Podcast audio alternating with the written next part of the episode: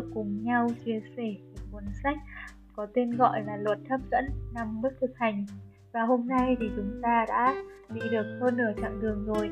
Cái hành trình vượt qua thì ờ, rất là thú vị, đúng không nào? Chúng ta đã biết được những cái ờ, ý tưởng và những cách để có thể thu hút mọi thứ đến với mình. Và hôm nay thì chúng ta sẽ cùng nhau tiếp tục chương 14 của cuốn sách này. Và cái phần hôm nay có tựa đề đó là những hình mẫu và không để các bạn chờ lâu hơn nữa thì chúng ta sẽ bắt đầu ngay bây giờ nhé. Đã bao giờ bạn nhận thấy một chủ đề tái xuất hiện trong cuộc sống của một người nào đó chưa? Thậm chí trong cuộc sống của bạn? Vấn đề tương tự cứ lặp đi lặp lại, có thể mang những đặc điểm khác nhau, nhưng về bản chất, nó luôn luôn là cùng một vấn đề. Tại sao nó luôn luôn là cùng một vấn đề? Ví dụ Hầu như suốt cuộc đời tôi đều có vấn đề về tiền bạc. Đã có thời tôi là người vô gia cư, sống trong cảnh nghèo đói thực sự nhiều năm, đã tuyên bố phá sản một lần, đã bị ra tòa và bị phạt vì những tấm sách tồi tệ mà tôi đã viết, đã luôn ở trong cảnh nợ nần và tuyệt vọng vì tiền bạc. Tôi đã có cùng một vấn đề trong suốt thời gian dài. Những niềm tin như thế này đã kích thích nó, mặc dù vào thời điểm đó Tôi không nhận thức được chúng. Tôi không xứng đáng với tiền bạc. Tiền bạc là không tốt. Tiền không phải là tinh thần. Những người giàu có thường là những người tham lam. Tôi sẽ không bao giờ thành công. Tôi không đủ tốt. Việc kinh doanh buôn bán là xấu. Vì vậy, hình mẫu cuộc sống của tôi là vấn đề tiền bạc luôn luôn nổi lên.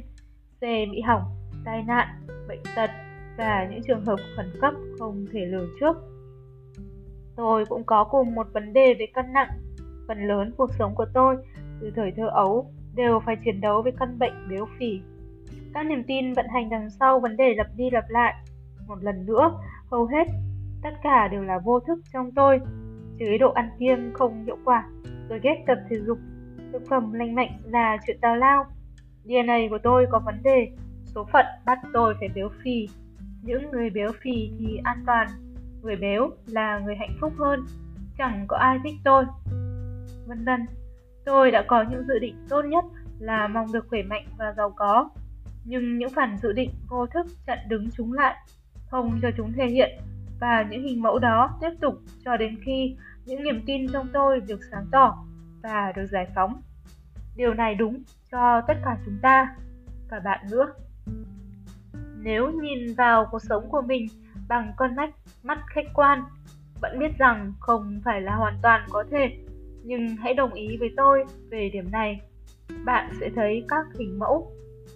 Có lẽ nó luôn luôn là vấn đề mối quan hệ, hoặc vấn đề sức khỏe, hoặc vấn đề tiền bạc, hoặc vấn đề việc làm, hoặc bạn hãy đặt tên cho nó. Ví dụ, mãi đến cuối tuần vừa rồi, tôi mới phát hiện ra một hình mẫu trong mình mà trước đó tôi không hề biết. Tôi biết ba người, hoặc nghĩ rằng mình biết. Một người là bạn thân của gia đình tôi hơn 10 năm nay, ghé chơi và nếm phịch xuống ghế một cuốn sách cuốn The Secret có tên tôi trong đó và không ai trong số họ chia sẻ cuốn sách với tôi thậm chí nói cho tôi biết thì cuốn sách ra đời tôi đã điêu đứng vì cuốn sách đó 6 tháng sau khi sự kiện đó xảy ra tôi càng buồn bã hơn vì không có ai trong số bạn bè chia sẻ về dự án của họ với tôi khi họ muốn viết nó. Tôi đã bị ốm mất mấy ngày. Tôi bị ốm theo đúng nghĩa đen. Tôi đã bị sốt, suy nhược, đau khớp và ho. Tại sao vậy? Một lần có một chuyện gì đó xảy ra đều có ý nghĩa đằng sau nó. Khi bạn dừng lại và phản ánh, bạn có thể giải mã các niềm tin đang vận hành đã mang chuyện đó đến trong trường hợp của tôi, tôi đã bắt gặp một lỗi và lỗi này có tên là sự phản bội. Khi nhìn lại, tôi thấy rằng sự phản bội là một hình mẫu trong cuộc sống của tôi, cũng như những vấn đề về tiền bạc và bệnh béo phì. Bởi vì chúng ta không nhìn thấy khi niềm tin vận hành, hình mẫu đó một lần nữa đã trở thành hiện thực. Khi bạn đọc đến cuối cuốn sách này, bạn sẽ biết sự phản bội đó như một cơn ác mộng mà tôi đã trải nghiệm với Jonathan. Tôi không phải người xa lạ với nó. Rõ ràng là tôi đã thu hút được trải nghiệm những trải nghiệm này không nói về sự phản bội mà nói về các hình mẫu, các hình mẫu của bạn và của tôi nữa. Nhưng đây là tin tốt lành. Khi được học những bài học từ hình mẫu, bạn không còn cần đến hình mẫu nữa. Bạn thực sự có thể chặn các hình mẫu lại. Tôi đã thực hiện điều đó với tiền bạc. Tôi đã biết được rằng càng kiếm được nhiều tiền thì tôi càng có thể giúp bản thân mình và nhiều người khác hơn nữa. Cho dù đó là một chiếc xe thể thao tuyệt vời hiệu Panos hoặc một máy trị liệu trị giá 15.000 đô la cho một đứa trẻ, tôi không hề quên biết. Bây giờ tôi có thể lựa chọn và viết xét. Tôi có một nơi tuyệt đẹp để ở. Tôi đã thực hiện điều đó với căn bệnh béo phì. Tôi đã giảm được hơn 4 cân và tham dự 7 cuộc thi thể dục. Hình mẫu béo phì đã lùi vào quá khứ. Bây giờ tôi đã biết rõ về hình mẫu phản bội trước kia. Tôi cũng đã có thể quên nó đi. Đôi khi tất cả những gì bạn cần là nhận thức rằng bạn đã thu hút được những gì là do niềm tin của bạn. Đôi khi bạn phải ngồi lại, có ý thức tìm kiếm và tìm tìm được niềm tin của bạn và sau đó chọn quên nó đi bằng cách thay thế những niềm tin mới vào vị trí của chúng. Và đôi khi bạn phải thuê một giảng viên về những điều huyền diệu để giúp bạn thoát khỏi bê bối về mặt tinh thần. Vấn đề là, một lần nữa, bạn và tôi đang hợp tác để tạo ra thực tế của chúng ta bằng niềm tin của chúng ta. Nếu bạn có một hình mẫu lặp đi lặp lại trong cuộc sống, đó không phải là lỗi của bạn và đó không phải là lỗi của bất cứ ai. Đơn giản, nó chỉ là một phần mềm tinh thần. Nó là một chương trình, bạn có thể viết lại nó. Đó là cách bạn bắt đầu những hình mẫu mới, lành mạnh và hạnh phúc hơn.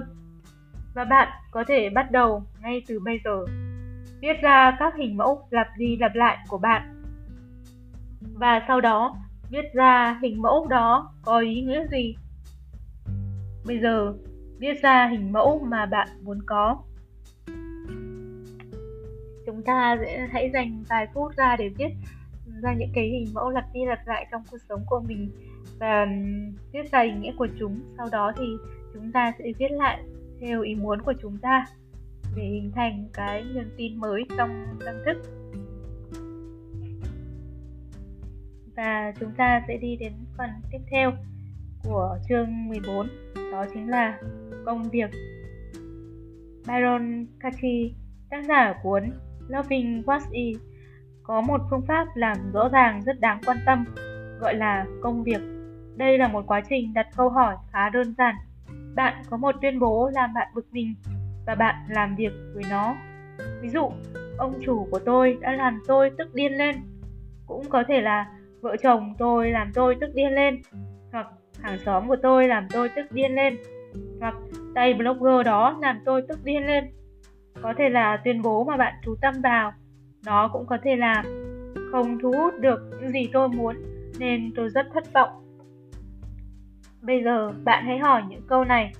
Có thật vậy không? Bạn có thể biết rõ đó hoàn toàn là sự thật chứ? Bạn phản ứng như thế nào khi bạn tin vào ý nghĩ đó? Bạn sẽ là người như thế nào nếu không có suy nghĩ đó? Có một kỹ thuật khá hay được thực hiện sau khi bạn trả lời những câu hỏi trên. Bạn xem xét tuyên bố gây rắc rối ban đầu. Ông chủ của tôi làm tôi tức điên lên và biến nó thành một tuyên bố mang tính cá nhân hơn. Ví dụ như tôi làm tôi tức điên lên. Hãy ghi lại cảm giác của bạn. Thủ tục này là một cách mạnh mẽ để khám phá ra những gì làm phiền bạn. Về thực chất, chúng chính là những suy nghĩ. Có rất nhiều sách và băng ghi âm của Byron và nói về Byron. Một nơi tốt để bắt đầu là trang web thework.com. Khi ở Canada, tôi đã chọn một cuốn sách của bà, cuốn Question Your Thinking trên The World. Đó là bộ sưu tập các trích dẫn từ Byron. Đây là một trong những trích dẫn đó. Không có sự đau khổ trên thế giới này, chỉ có một câu chuyện có thể khiến bạn tin tưởng rằng có nó không có đau khổ trên thế giới này. Đó là sự thật. Hãy nghiền ngẫm câu này và sau đó sử dụng quá trình nói trên với điều đã làm phiền bạn để giúp bạn nhận thức rõ ràng về nó. Sau đây là một bảng để giúp bạn. Có thật vậy không? Bạn có thể biết rõ đó hoàn toàn là sự thật chứ? Bạn phản ứng thế nào khi tin vào ý nghĩ đó? Bạn sẽ là người như thế nào nếu không có suy nghĩ đó? Và sau đó biến đổi nó và suy nghĩ về bạn. Bạn cảm thấy thế nào? Và bạn có thể dành vài phút ra để thực hành cái điều này với mỗi cái um, niềm tin mà bạn tin nó là một niềm tin tiêu cực thì bạn sẽ um, tự hỏi mình những cái câu hỏi ví dụ như là có thật vậy không có phải đó là hoàn toàn là sự thật chứ và bạn phản ứng thế nào khi tin vào ý nghĩ đó? À, sẽ thế nào nếu bạn không có suy nghĩ đó? Và sau đó thì sẽ thay đổi cái niềm tin đó thành cái niềm tin tích cực hơn. Và hãy chú tâm mà hãy quan sát xem cái cảm xúc của bạn khi đó là như thế nào. Và sau đấy thì chúng ta sẽ đi đến cái phần tiếp theo đó chính là hạt cải. Nhiều năm trước tôi đã nói chuyện về tâm linh tại một hội nghị kinh doanh. Trong một luận điểm, tôi đã nói với khán giả là tôi mang theo một đồng tiền lưu niệm, có một hạt cải trong đó. Đồng tiền có một câu khắc trên mặt nó. Nếu bạn có niềm tin nhỏ như một hạt cải, sẽ không có điều gì là không thể đối với bạn. Sau đó tôi hỏi đám đông, các bạn đã bao giờ nghĩ về một hạt cải chưa? Tôi tạm dừng lại và sau đó nói thêm, một hạt cải không có nghi ngờ. Nó không phỏng đoán mục tiêu của nó. Nó không lo lắng, tự hỏi hay băn khoăn. Nó rõ ràng. Đây là bản chất của bước thứ ba trong tác nhân thu hút. Bạn muốn được rõ ràng trong thâm tâm, không có nghi ngờ gì. Do đó, bạn có thể thu hút được những thứ bạn nói rằng bạn muốn. Như Ernest Holmes đã viết trong cuốn Creative Mind and Success bạn chỉ có thể thu hút được thứ mà lúc đầu bạn thấy nó phù hợp về mặt tinh thần và cảm nhận được mình ở trong thực tế mà không có sự nghi ngờ nào. Nhưng làm thế nào để nhận thức rõ ràng về những nghi ngờ ẩn sâu và thậm chí vô thức đó? Phẫu thuật nghiệp chướng. Tiến sĩ Marcus ờ, uh, Gitter là một bác sĩ làm việc ở phòng cấp cứu và là chuyên gia chống lão hóa chúng tôi gặp nhau sau khi ông đọc một cuốn sách của tôi yêu thích nó và gửi email cho tôi nói rằng ông cũng đang sống tại thành phố nhỏ mà tôi đang sống chúng tôi đã ăn trưa với nhau và sớm trở thành bạn bè. Một ngày nọ, ông nói với tôi về cách làm phẫu thuật nghiệp chướng. Đây là một điều mới mẻ đối với tôi, giúp tôi biết được một công cụ mới, gần như phép thuật. Nó có thể giúp bạn giải tỏa bất kỳ vấn đề gây rắc rối nào và hàn gắn bất kỳ đoạn nứt nào hoặc đạt được bất kỳ dự định nào và làm điều đó mà không cần làm bất cứ điều gì khác. Trong thực tế, những người khác sẽ làm việc đó cho bạn. Mark đã giải thích như thế này. Khi bạn có vấn đề và phải phẫu thuật, tức là vấn đề đó sẽ được giải quyết trong khi bạn đang ngủ. Sau khi bạn thức dậy, vấn đề đó đã không còn nữa. Có thể bạn sẽ được khuyên nên nghỉ ngơi nhiều hơn, uống nước nhiều hơn, nhưng về bản chất, bây giờ bạn đã được giải thoát khỏi vấn đề. Tất cả những gì bạn làm là đồng ý để cho người khác loại bỏ nó giúp bạn. Những gì Mark đang nói giống như Jaja hoặc Jagna, lễ tế thần trong đạo Hindu. Nó được phổ biến ở phương Đông, nhưng ít được biết đến, biết đến ở phương Tây. Đó không phải là phẫu thuật, mà thay vào đó là một cách để những bậc thầy tâm linh hành lễ thay cho bạn với mục đích đạt được dự định của bạn. Tôi biết điều này nghe có vẻ hơi lạ tai, nhưng giác ra đã có một lịch sử lâu đời. Giác ra là một nghi lễ tôn giáo hay tâm linh được thực hiện bởi một vị đạo sư Hindu để xóa bỏ những khó khăn mang tính nghiệp chướng. Về cơ bản, Giác gia là tụng kinh vệ đà và được những người đã được đào tạo chuyên nghiệp và tinh thông kinh vệ đà thực hiện. Đây nói chung là phương pháp được yêu thích nhất để giải quyết một tình trạng khủng hoảng hay một mối nguy hiểm đe dọa đến tính mạng. Nhưng bạn cũng có thể sử dụng giác ra để có được sự rõ ràng, để bạn có thể có được làm được hoặc trở thành bất cứ điều gì bạn muốn.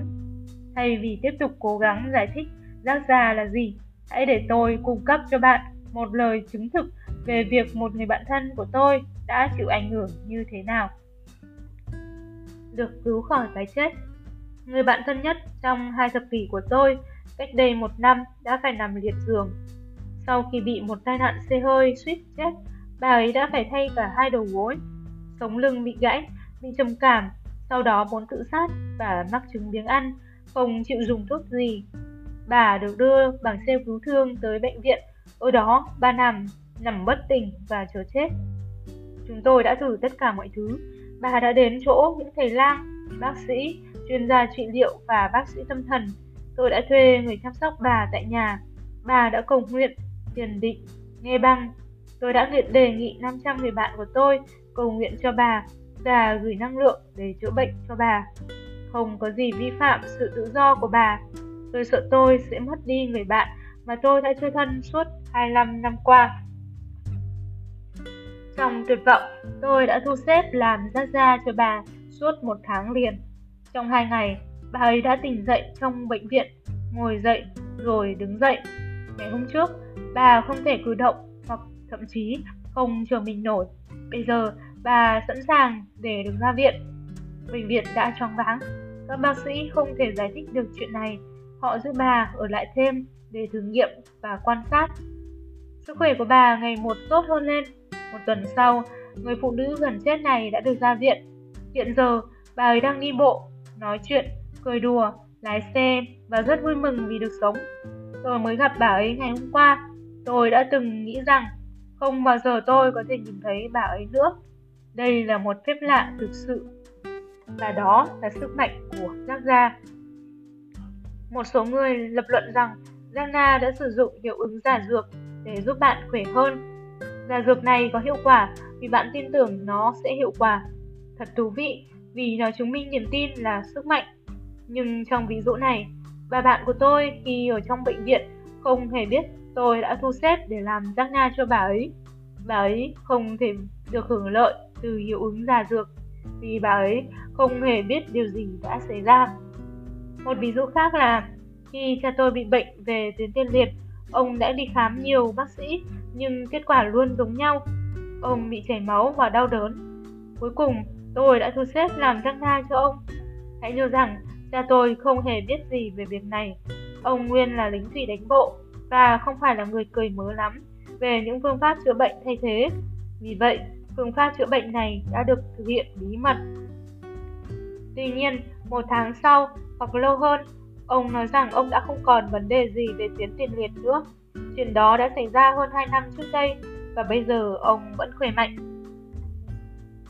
xuất bản điều huyền diệu. Tiến sĩ Victor đã tự làm rắc ra cho bản thân mình, vợ và con trai. Tôi cũng đã tự làm nhiều lần cho bản thân mình. Sau đây là một ví dụ. Như giờ đây bạn đã biết, cuốn sách bạn đang cầm trên tay dựa trên một tác phẩm chưa nổi tiếng mà tôi đã phát hành một vài năm trước đây, có tên là Marketing bằng tâm linh.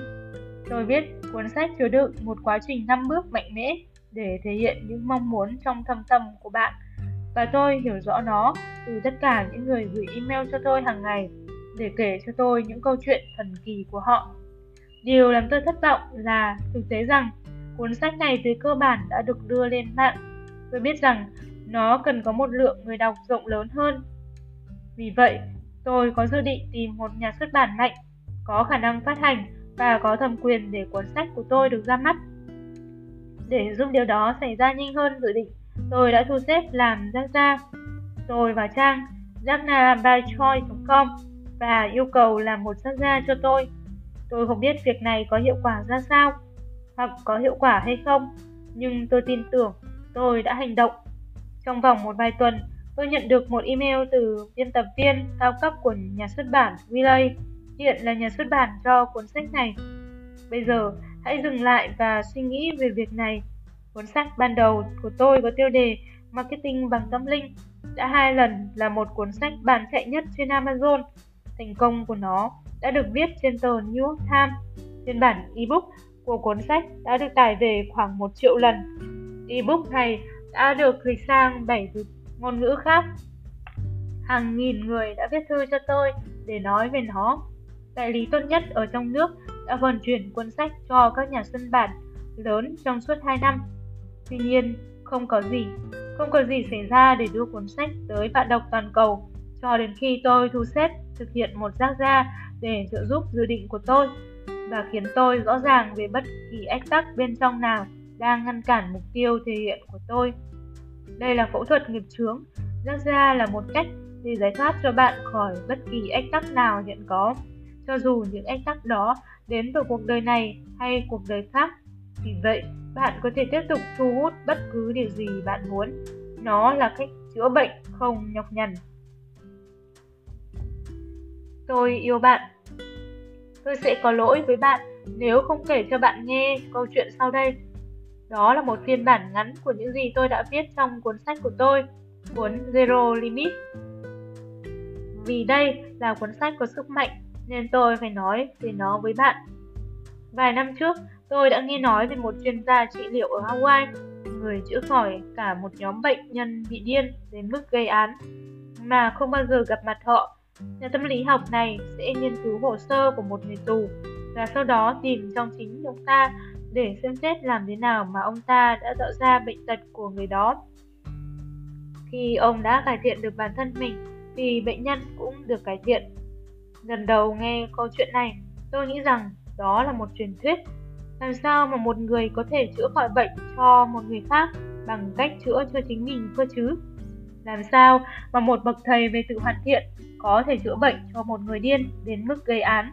Thật không thể hiểu nổi, thật vô lý. Vì vậy, tôi đã bỏ qua câu chuyện này. Tuy nhiên, tôi lại được nghe câu chuyện đó. Một năm sau đó, tôi nghe nói rằng các bác sĩ chuyên khoa đã sử dụng một quá trình chữa bệnh kiểu Hawaii được gọi là Ho'oponopono. Tôi chưa bao giờ nghe về nó, nó, nhưng tôi không thể xua nó ra khỏi tâm trí tôi. Nếu câu chuyện này hoàn toàn là sự thật, tôi cần phải biết nhiều hơn nữa. Tôi luôn luôn hiểu rằng chịu trách nhiệm hoàn toàn là có nghĩa là tôi phải chịu trách nhiệm về những gì tôi nghĩ và tôi làm. Hơn thế, nó đã tuột khỏi tay tôi. Tôi nghĩ rằng hầu hết mọi người đều nghĩ về chịu trách nhiệm hoàn toàn theo cách đó. Chúng ta chịu trách nhiệm về những gì chúng ta làm, chứ không phải về những gì người khác làm. Nhà liệu pháp Hawaii chữa khỏi cho những người bị bệnh tâm thần đã dạy cho tôi một viễn cảnh mới về nâng cao trách nhiệm. Ông là tiến sĩ Ihalekala Hulen. Chúng tôi đã dành cả tiếng đồng hồ để nói chuyện trong cuộc điện thoại đầu tiên. Ông đề nghị ông cho tôi biết toàn bộ công việc của ông với tư cách là một nhà trị liệu. Tôi đề nghị ông cho tôi biết toàn bộ công việc của ông với tư cách là một nhà trị liệu. Ông giải thích rằng ông đã làm việc tại Bệnh viện Quốc gia Hawaii trong 4 năm. Nhóm người mà họ giữ ở đó đều là những người điên đến mức gây án. Các nhà tâm lý học đã bỏ họ. Các nhân viên rất chán nản hoặc là bỏ việc. Những người đi qua đám bệnh nhân đó thường lo sợ bị họ tấn công. Đó không phải là một nơi dễ chịu để sinh sống, làm việc hoặc tham quan. Tiến sĩ Len nói với tôi rằng ông chưa bao giờ gặp mặt những bệnh nhân đó. Ông đồng ý lập một văn phòng để xem xét hồ sơ của họ. Trong khi xem xét hồ sơ, ông dễ tự xem xét và cải thiện bản thân mình. Khi ông cải thiện được mình, bệnh nhân cũng bắt đầu được cải thiện. Sau một vài tháng, những bệnh nhân bị xích đã được phép đi lại thoải mái. Ông nói với tôi, những người đã uống nhiều thuốc đã bắt đầu thôi không phải uống thuốc. Cả những người không có cơ hội được thả ra đã được thả ra. Tôi nghe mà kính sợ. Không chỉ có vậy, ông tiếp tục. Các nhân viên bắt đầu vui vẻ trở lại làm việc. Sự vắng mặt và lân chuyển công việc của nhân viên đã biến mất. Chúng tôi đã kết thúc dự án với đội ngũ nhân viên nhiều hơn chúng tôi cần có bởi vì bệnh nhân đã được ra viện. Tất cả nhân viên đều đang làm việc hiệu quả. Hôm nay, chỗ đó đã đóng cửa. Đây là lúc mà tôi đặt ra câu hỏi hàng triệu đô la. Ông đã làm gì với chính mình mà lại tạo ra những thay đổi như vậy? Đơn giản là tôi chỉ chữa cái phần của tôi đã tạo ra họ. Ông nói, tôi không hiểu. Tiến sĩ Len giải thích rằng chịu trách nhiệm hoàn toàn đối với cuộc sống của bạn có nghĩa là mọi thứ trong cuộc sống của bạn đơn giản là vì nó ở trong cuộc sống của bạn đều là trách nhiệm của bạn theo nghĩa đen toàn bộ thế giới đều là sự sáng tạo của bạn chà chà điều này thật khó hiểu chịu trách nhiệm về những gì tôi nói hay làm là một chuyện chịu trách nhiệm về những gì mọi người trong cuộc đời tôi nói hay làm là chuyện khác. Tuy nhiên, sự thật là thế này, nếu bạn chịu trách nhiệm hoàn toàn đối với cuộc sống của bạn, thì mọi thứ bạn nhìn thấy, nghe thấy, nếm hoặc sờ hoặc trải nghiệm theo bất kỳ cách nào đều là trách nhiệm của bạn vì nó ở trong cuộc sống của bạn. Điều này có nghĩa là hoạt động khủng bố, tổng thống, nền kinh tế, bất cứ điều gì bạn trải nghiệm và không thích đều là thứ để bạn chữa bệnh. Nói cách khác, chúng không tồn tại trừ khi phản chiếu vào trong bạn. Vấn đề không phải với chúng, mà là với bạn. Và để thay đổi chúng, bạn phải thay đổi bạn. Tôi biết điều này thật khó nắm bắt, nhưng hãy đơn phương chấp nhận hoặc sống với nó. Đổ lỗi dễ hơn nhiều so với chịu trách nhiệm hoàn toàn, nhưng như tôi đã nói với tiến sĩ lên, tôi bắt đầu nhận ra rằng việc chữa bệnh của ông và ý thức về Ho'oponopono có nghĩa là yêu thương chính mình. Nếu bạn muốn cải thiện cuộc sống của bạn, bạn cần phải chữa bệnh cho cuộc sống của bạn. Nếu bạn muốn chữa khỏi bệnh cho bất kỳ ai, thậm chí là một bệnh nhân tâm thần đến mức gây án, bạn hãy làm điều đó bằng cách chữa bệnh cho chính bạn. Tôi hỏi tiến sĩ Len, ông đã tự chữa bệnh cho mình như thế nào? Chính xác là ông đã làm gì khi xem xét hồ sơ của các bệnh nhân? Tôi chỉ luôn chỉ cần luôn nói, tôi xin lỗi và tôi yêu bạn, nói đi nói lại. Ông giải thích, thế thôi ư, có bấy nhiêu thôi. Hóa ra, yêu thương chính mình là con đường tuyệt vời nhất để cải thiện bản thân. Và khi bạn đã cải thiện được mình, bạn sẽ cải thiện được thế giới của bạn. Tôi sẽ đưa ra một ví dụ ngắn về việc về việc này xảy ra như thế nào nhé. Một ngày, có ai đó gửi cho tôi một ít bức email khiến tôi rất bực mình. Trước đó, tôi đã có thể xử, xử lý nó bằng cách làm việc với các nút nóng cảm xúc của tôi hoặc bằng cách cố thanh minh với người gửi tin nhắn khó chịu đó. Lần này, tôi quyết định thử phương pháp của tiến sĩ lên. Tôi cứ âm thầm nói, tôi xin lỗi và tôi yêu bạn. Tôi không nói điều đó với riêng ai, chỉ đơn giản là tôi không ngừng khơi dậy tinh thần của tình yêu để chữa căn bệnh trong tôi. Căn bệnh đang tạo ra hoàn cảnh bên ngoài. Trong vòng một giờ, tôi đã nhận được một email khác từ chính người đó. Anh ta đã xin lỗi vì tin nhắn trước đây của mình. Hãy nhớ rằng, tôi đã không thực hiện một hành động bên ngoài nào để nhận được lời xin lỗi. Thậm chí, tôi không hề viết thư trả lời anh ta. Tuy nhiên, bằng cách nói tôi yêu bạn, bằng cách nào đó tôi đã chữa lành căn bệnh của tôi. Căn bệnh đã tạo ra anh ta.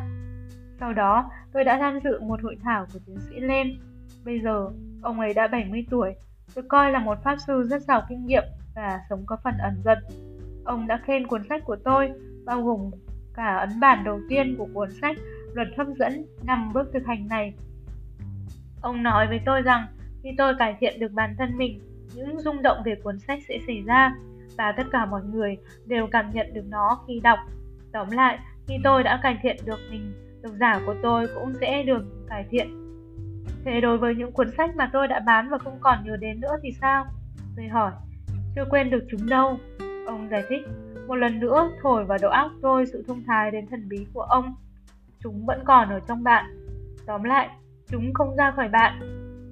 Sẽ có cả một, một cuốn sách giải thích kỹ thuật tiên tiến này với sự sâu sắc, xứng đáng và đó là lý do tại sao tôi đã viết cuốn Zero Limit.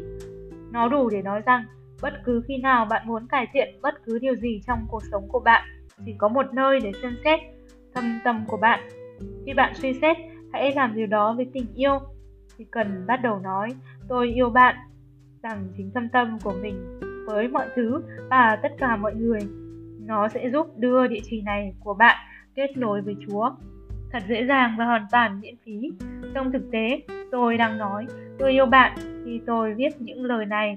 Bạn có thể cảm nhận được tình yêu đó chứ? Kịch bản Cuối cùng, hãy để tôi cung cấp cho bạn thêm một phương pháp làm rõ mình nữa nhé. Phương pháp này chẳng tốn kém gì, chỉ mất hơn một phút để làm, hoàn toàn không có hại và đảm bảo là nó luôn luôn có hiệu quả. Bạn có quan tâm không?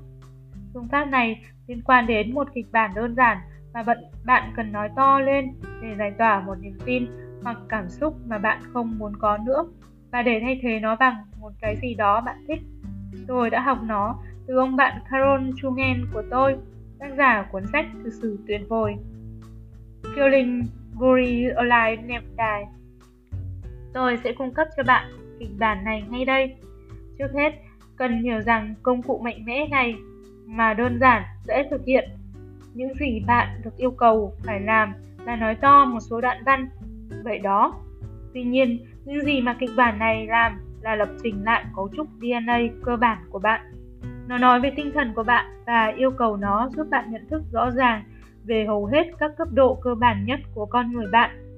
Tôi không muốn phức tạp hóa những điều này ở đây bằng cách cố gắng giải thích quá trình này hoạt động như thế nào. Công việc của tôi là cung cấp cho bạn những công cụ và hướng dẫn bạn cách sử dụng chúng. Cũng như bạn không cần phải biết một chiếc máy fax làm việc như thế nào để gửi hoặc nhận một bức fax. Việc bạn làm là đặt giấy vào và nó sẽ làm công việc còn lại. Kịch bản này cũng hoạt động theo cách đó. Tất cả những gì bạn cần làm là nói, chèn vào nơi thích hợp những gì bạn đang cảm thấy tại thời điểm mà bạn muốn có sự rõ ràng và chèn vào nơi thích hợp những gì bạn muốn cảm nhận. Điều này sẽ dễ hiểu hơn khi bạn biết những từ trong kịch bản. Chúng như thế này. Tinh thần, hãy định vị nguồn gốc những suy nghĩ tiêu cực của tôi. Chèn những cảm giác hay niềm tin mà bạn muốn giải tỏa vào đây. Hãy đưa ra mỗi cấp độ và mọi cấp độ, lớp, khu vực và khía cạnh trong tôi đến nguồn gốc đó. Hãy phân tích và giải quyết nó một cách hoàn hảo với chân lý của Chúa. Hãy vượt lên thời gian, chữa lành mọi sự cố dựa trên nền tảng của cái đầu tiên cho đến khi tôi ở hiện tại tràn đầy ánh sáng và chân lý, sự an bình và tình yêu, sự tha thứ của bản thân tôi cho những nhận thức không đúng đắn của tôi, sự tha thứ của mọi người, địa điểm, hoàn cảnh và sự kiện góp phần vào cảm giác này. Với sự tha thứ hoàn toàn và tình yêu vô điều kiện, tôi xóa đi cái cũ từ DNA của tôi, giải tỏa nó và quên nó đi từ lúc này. Tôi cảm thấy chèn vào đây cách mà bạn muốn cảm nhận. Tôi cho phép mọi vấn đề về thể chất, tâm thần, cảm xúc, tâm linh và hành vi không thích hợp dựa trên những tình cảm cũ nhanh chóng biến mất. Cảm ơn bạn, tinh thần, vì đã đến hỗ trợ tôi và giúp tôi có được biện pháp toàn diện cho sự sáng tạo của tôi. Cảm ơn, cảm ơn, cảm ơn. Tôi yêu bạn và ngợi ca Chúa đã ban cho tôi mọi phước lành. Rất đơn giản, có phải không nào? Bây giờ, nếu bạn không tin kịch bản này có hiệu quả cho bạn, hãy sử dụng kịch bản dựa trên niềm tin đó. Nói cách khác, hãy truyền câu, hãy giúp tôi giải tỏa mối nghi ngờ sức mạnh của kịch bản này vào câu mở đầu của kịch bản. Đó là nơi bạn truyền niềm tin hoặc cảm giác mà bạn mong muốn giải tỏa. Trong câu thứ hai của kịch bản, Điền vào niềm tin mà bạn thích. Có thể là bây giờ tôi đã hiểu rằng bất kỳ niềm tin nào cũng có thể được thay đổi đúng thời điểm, thậm chí với một công cụ đơn giản như kịch bản này. Ngay trước khi sắp họp báo về cuốn sách này, Carol đã nói với tôi rằng bà đã có một phiên bản mới và cải tiến của kịch bản này. Bà nói kịch bản lần này thậm chí còn mạnh hơn trước đó. Kịch bản như sau. Hỡi tinh thần, xin hãy định vị nguồn gốc của những cảm giác của tôi, những suy nghĩ của tôi về vấn đề nào đó. Hãy đưa mỗi cấp độ và mọi cấp độ, lớp, khu vực và khía cạnh của tôi đến nguồn gốc đó. Hãy phân tích và giải quyết nó thật hoàn hảo, vượt qua mọi khoảng cách về thời gian và sự vĩnh cửu, chữa lành mọi sự cố. Xin vui lòng làm điều đó theo ý Chúa cho đến khi tôi ở hiện tại, tràn đầy ánh sáng và chân lý, sự an bình và tình yêu của Chúa, sự tha thứ của bản thân tôi cho những nhận thức không đúng đắn của tôi, sự tha thứ của mọi người, địa điểm, hoàn cảnh và sự kiện góp phần vào những cảm giác, suy nghĩ này. Với sự tha thứ hoàn toàn và tình yêu vô điều kiện, tôi cho phép mọi vấn đề thể chất, tinh thần, cảm xúc và tâm linh và mọi hành vi không thích hợp dựa trên nguồn gốc tiêu cực được ghi trong ADN của tôi được chuyển đổi.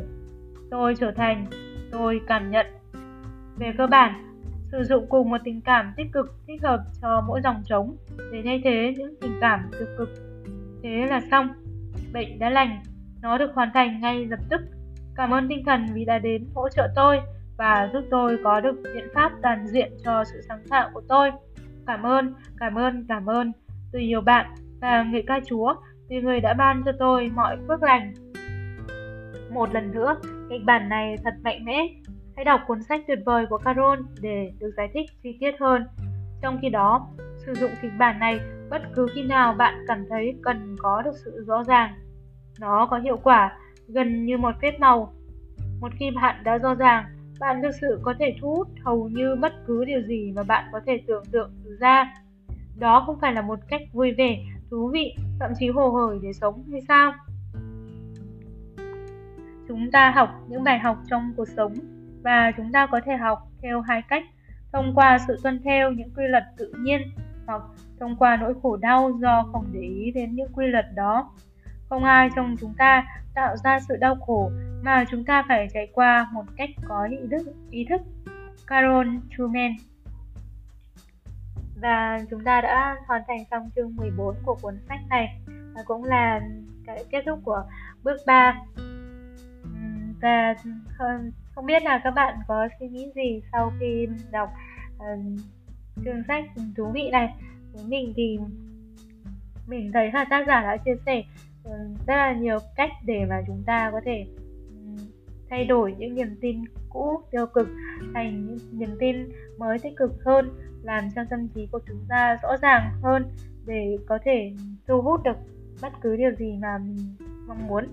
Um, có một điều mà mình ấn tượng nhất ở trong cái chương này đó là chúng ta um, sẽ phải chịu trách nhiệm hoàn toàn 100% về cuộc sống của mình.